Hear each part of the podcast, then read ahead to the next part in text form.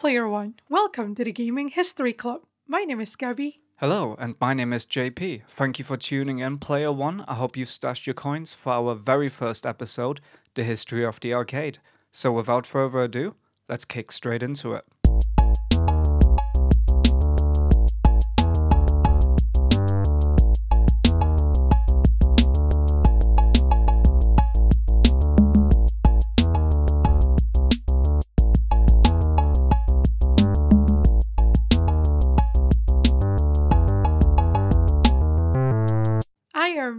Excited for this episode because obviously I've been with you, JP, throughout the entirety of your research journey, actually.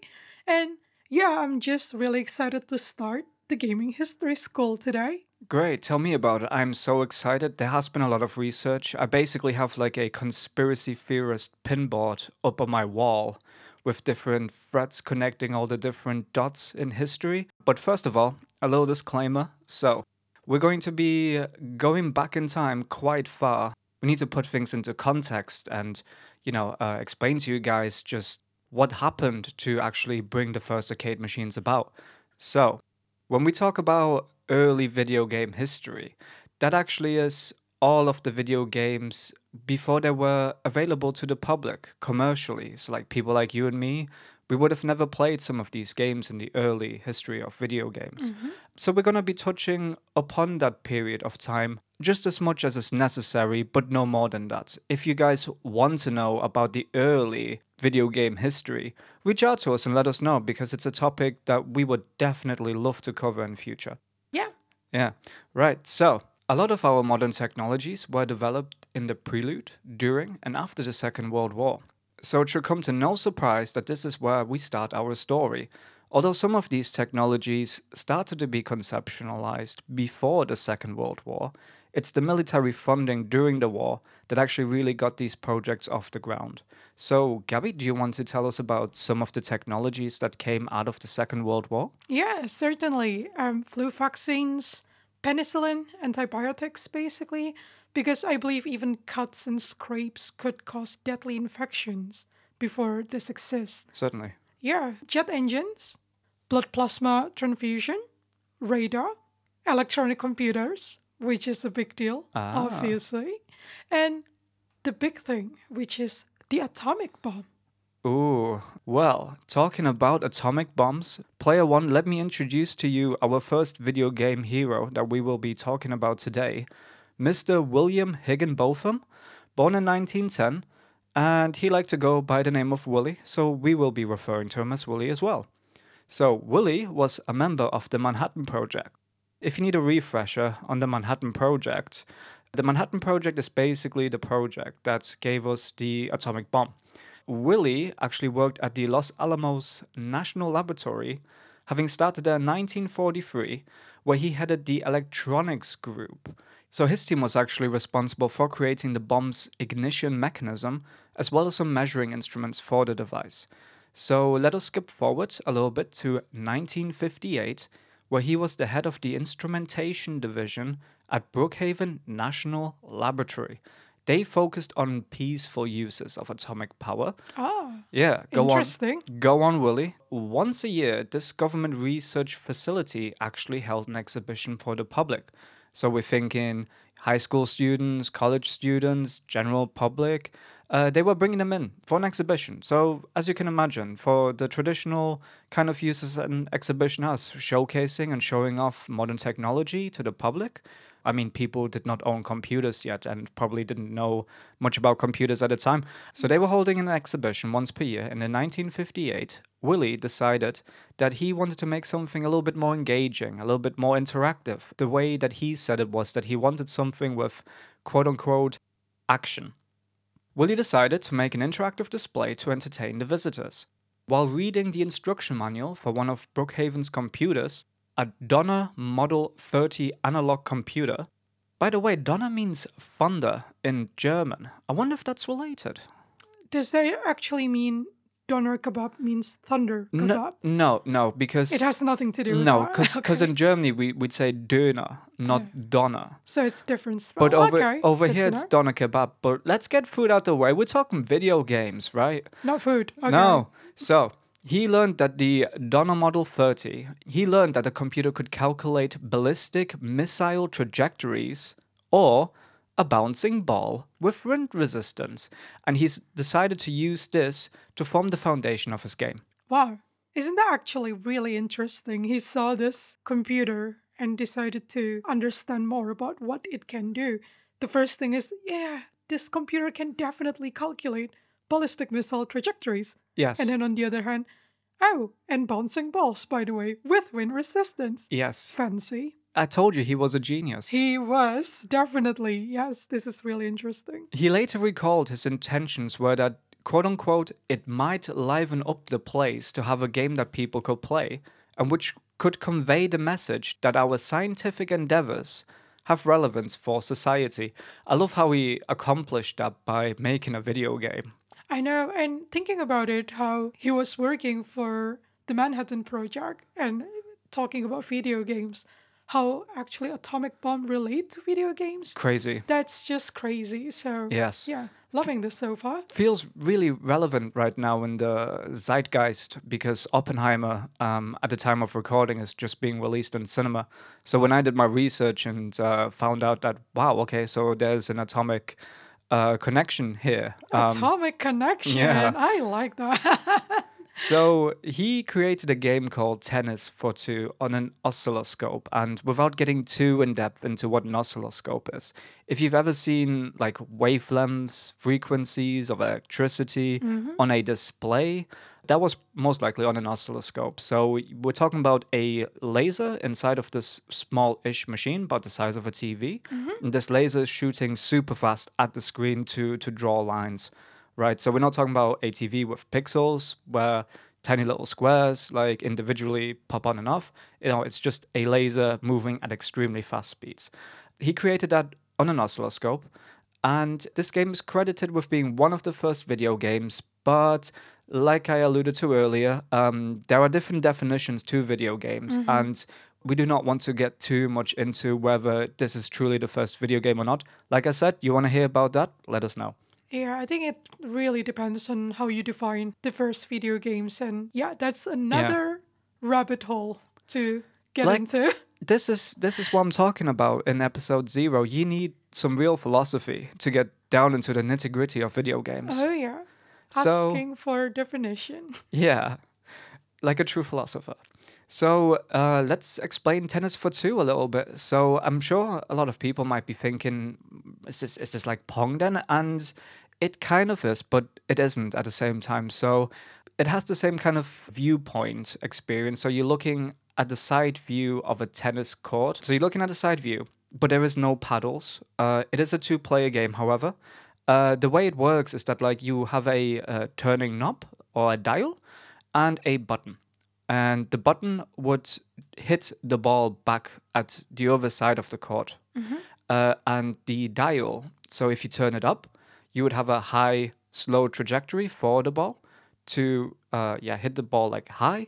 Or if you turn it down, then you'll get like a really low slam hit, basically, at the other player. But I think the interesting thing is there there are no paddles visible on the screen, and No. that's I when we talked previously when doing the research about tennis for two, that was the most difficult thing for me to imagine Yeah. how there is no paddle. How am I supposed to hit the button, knowing when?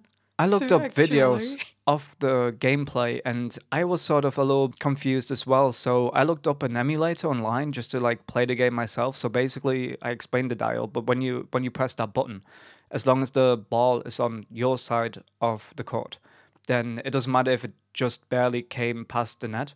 Like you, you could press the button and it would return the ball immediately. Ah, Um, if you okay. wait really long, then you could shoot it back, you know, like quite from quite far back. Um, if you don't do it in time, then obviously ball's lost, and like yeah.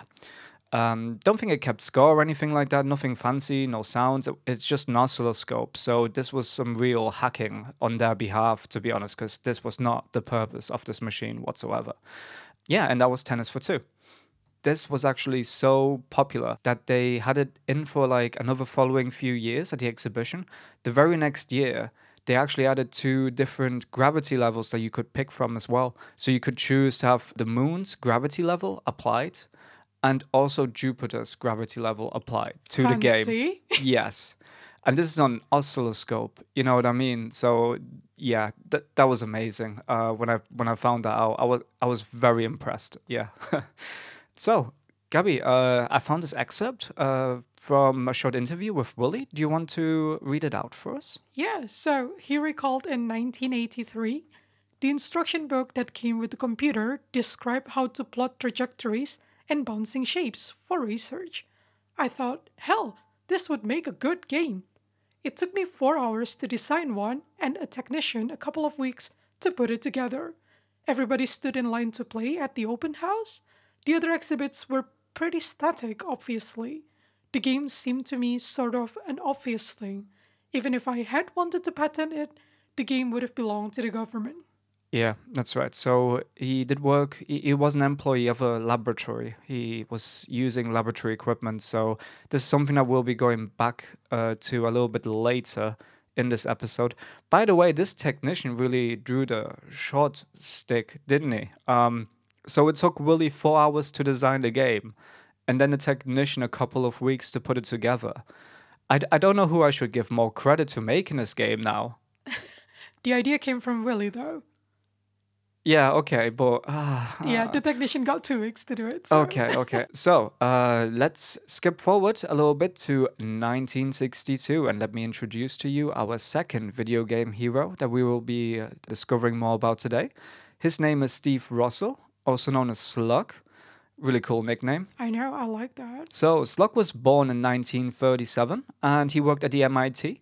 Uh, and together with the Tech Model Railroad Club, a club whose members shared a passion to find out how things worked and then to master them. What does that actually mean? Well, basically, guys, these were some of the very first hackers that were about back in a small programming community in the early 60s.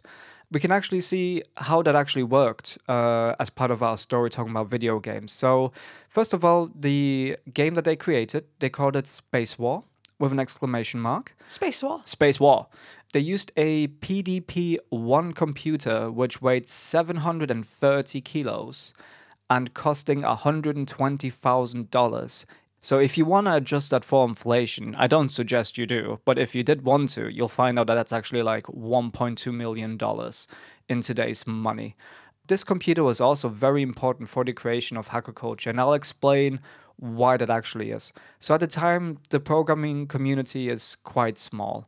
And in true hacker ethics and spirit, if you had a program, so Steve Russell's Space War, for example, if someone asks you and like, hey, can I have this this programming code? You just give it to them and say, here you go, please. And you know, um, let Go me know. enjoy. Yeah. Let me know what you find out. How can you make it better? What can you add to it? We often think of hackers these days as like criminals, basically, scam artists, con artists, you know, nefarious affairs. This is not the kind of hacking we're talking about. This is actually like really positive. Yeah, and I guess because of the small programming community and also the high computing costs that you mentioned before, it must have not been that feasible to commercialize Space War. Absolutely not. No, of course not. I mean, it would be a hard sell, wouldn't it? Would you like this $1.2 million machine um, weighing yeah, in? being asked now. yeah, 730 kilos. Uh, but you can get people to put a quarter in it. um, yeah. Yeah. No, thank you. Mm. Yeah, totally.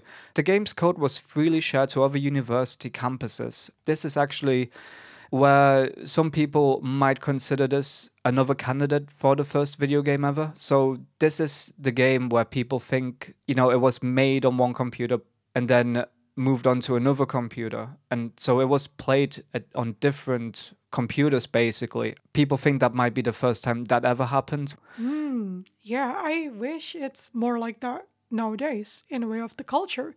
Like people have a game and they can just share it with people because games are expensive nowadays. Well, they can technically do that, but let's not get into that.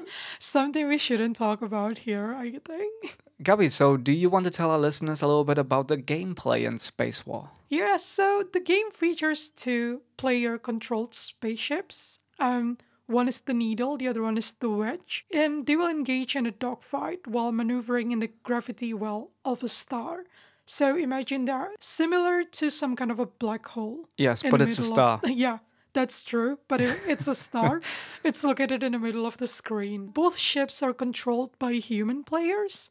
Each ship has limited weaponry and fuel for maneuvering, and the ships remain in motion even when the player is not accelerating. Flying near the star provide a gravity assist, and that was actually a common tactic because they will have like a speed boost when you're going closer towards the gravity well or the black hole shape. Yeah, they're actually constantly slowly being dragged into that well, so they have to make sure to thrust away from it. Yeah, ships are destroyed when they collide with the torpedo, the star, or each other. At any time, the player can engage a hyperspace feature, which is basically like a panic button. When you press it, you will be placed in a random place on the screen.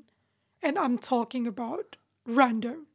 You can be placed in the middle of the gravity well and just end the game, basically. In later iterations of the game, they actually increased the chances of that happening as well, just to like, uh, I don't know, like add a little bit of extra. Like that's Spruce. not difficult enough. I know, but right? Okay. yeah, panic button. Yeah, I mean, so fascinating how complex this game actually is. So again, you got multiplayer, you got this gravity system. You're thrusting forward away from the gravity well, but also trying to maneuver your ship to aim at the other player. Shoot a button, and then you got like this kind of wildcard thing going on as well with the hyperspace feature. This brings me back a little bit to the hacker culture as well, because that gravity well was actually added by someone else. So that was not put in by Slug originally. Ah, Yeah, that was one of the hackers actually of the game who added that feature, and they adopted that actually because it was so popular. Modders. Yeah, absolutely. Yeah, modding. Yeah. Yeah.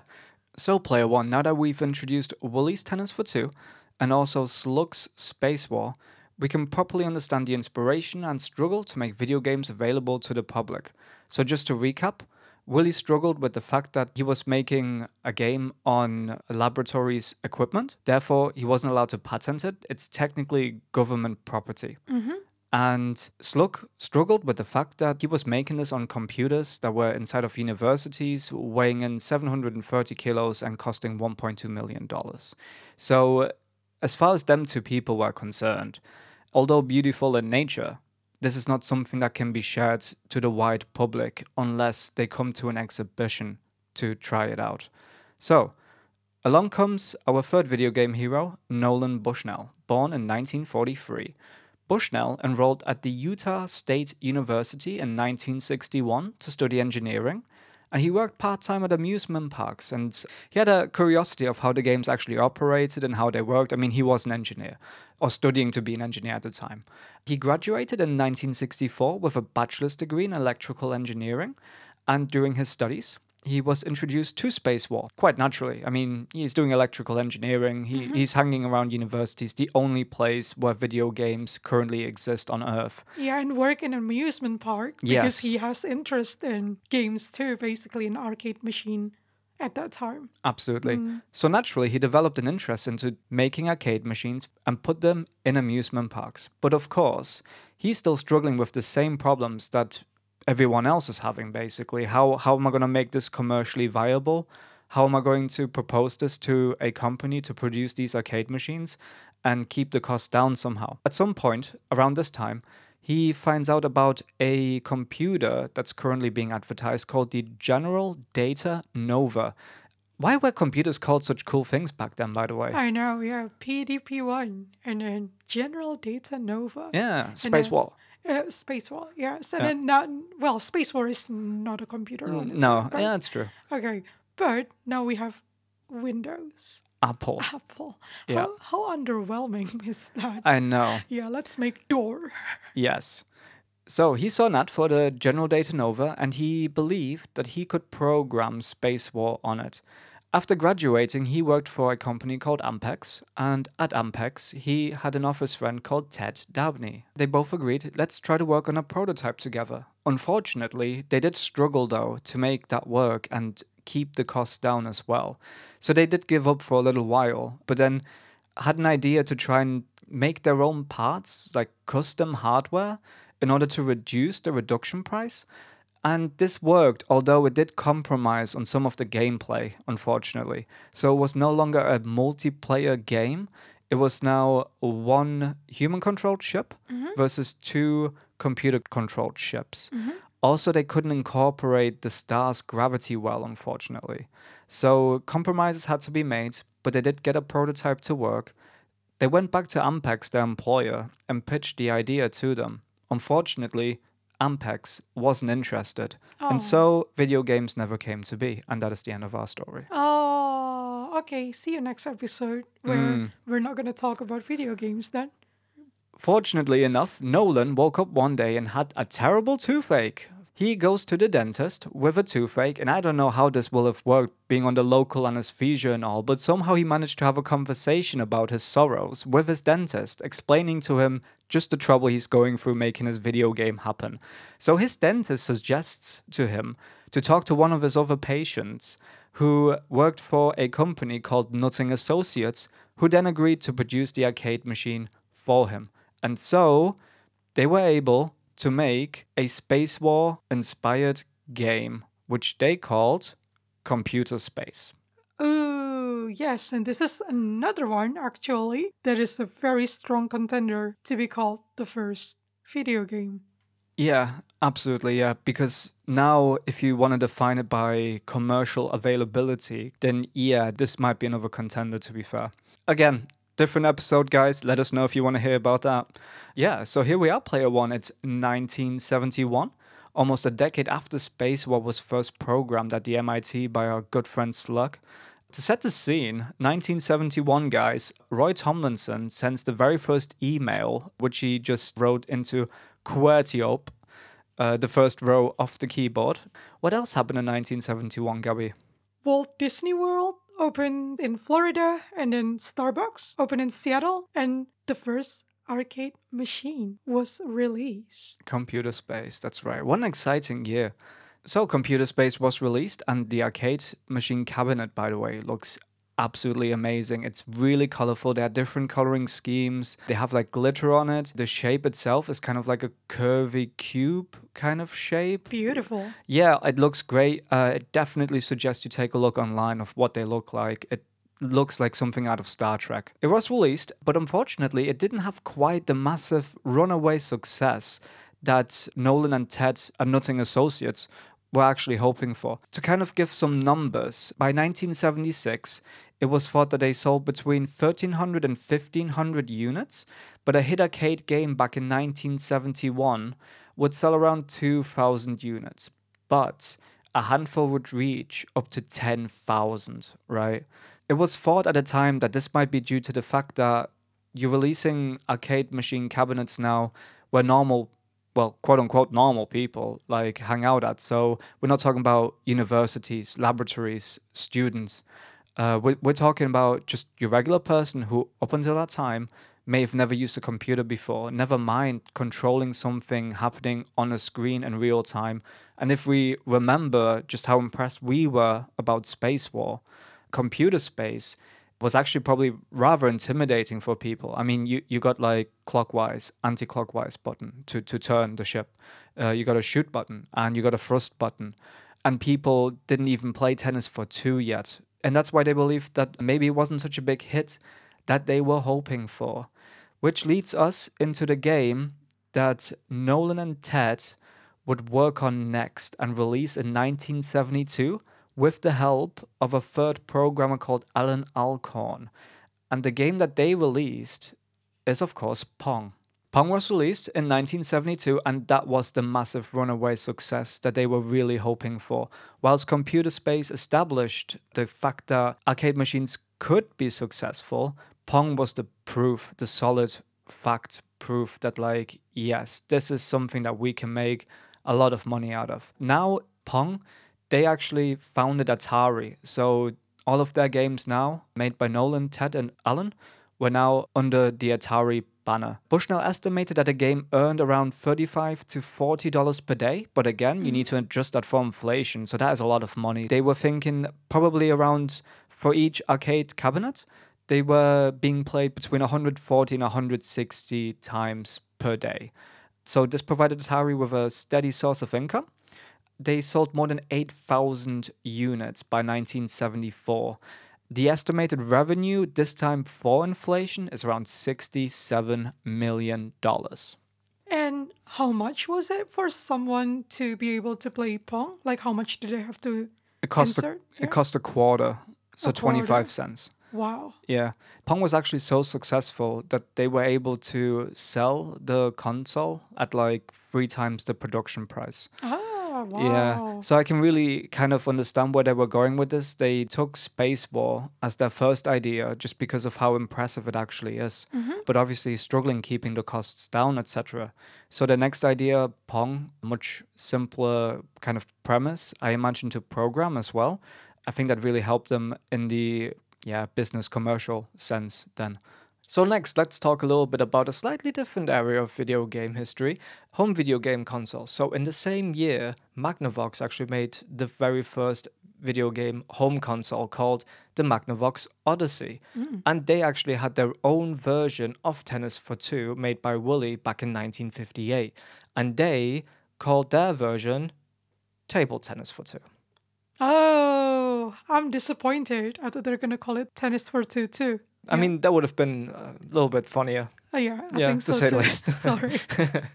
yeah. So Magnavox actually ended up suing Atari for copyright infringement, right? In 1976, they settled out of court with Atari because Atari did not feel like funding that much money into battling the legal case. The Magnavox Odyssey version of uh, Tennis for Two, or as they call it, Table Tennis for Two, Pong was by far the better version, to be fair. Pong, for example, the paddles were like lengths, and Magnavox, they were like squares, basically, just big squares. And also, they didn't return the ball at different angles depending on where you receive it on your paddle, mm. if that makes sense. It would always just go back the exact same route it came from, Oh, but yeah. opposite. That doesn't Yeah. sound as fun as Pong. No, exactly. Pong had sounds. Beep, Yes. And it also kept score for you. And Magnavox did not do these things. There's a reason that they called the market Pong clones and not table tennis for two clones. Yeah, there's a reason for that. Yeah. Also, the name would be too long to say table tennis for two clones. Yeah. but that's really interesting because I believe Magnavox actually managed to get around $100 million in total Yeah, there by suing all of these other companies. Yeah. Can you imagine if Willy actually managed to patent that back in 1958? Well, they actually brought him into some of the court cases, the, some of the Ah. court hearings. Yeah.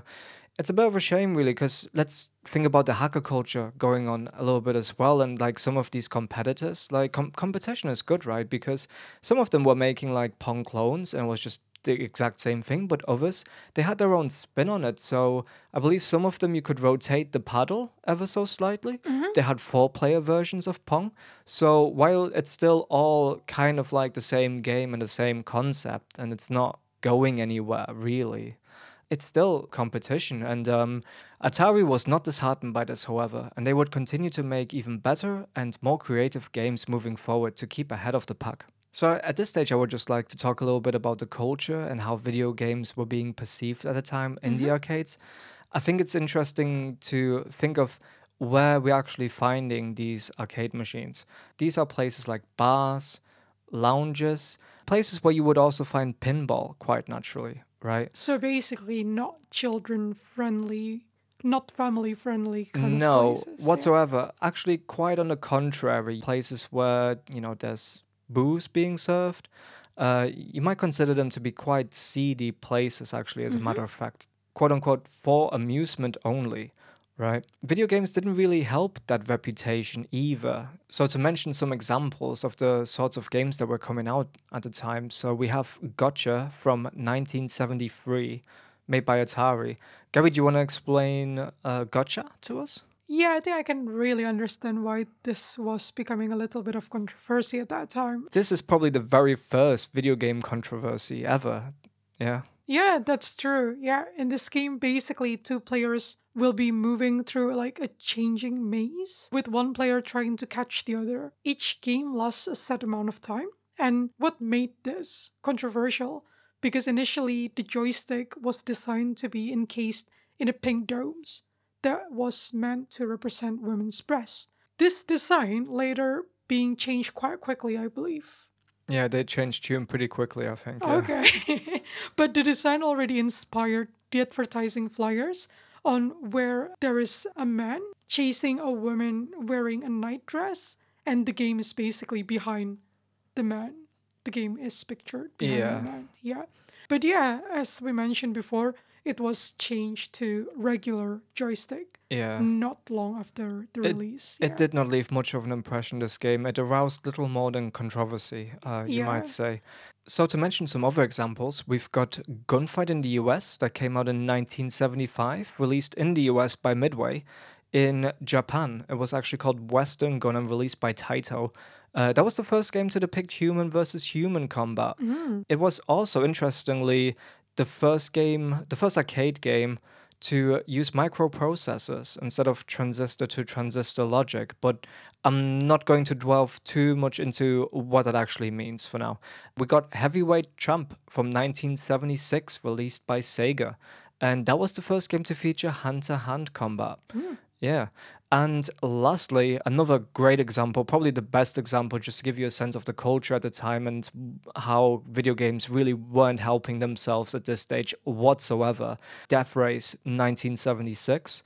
Do you want to tell us a little bit about Death Race, Gabby? Uh, yeah, well, I guess the game was a little bit controversial and actually inviting a lot of newspapers and civic organizations to attack the game itself because it was centered around killing humanoid figures. In the cabinet itself, they tried to make it like goblin Goblins looking kind yeah. um, and- figures, yeah. but obviously because of the technological limit at that time, on the screen it will just look like one head, two hands, two legs, Fat and- Stickman.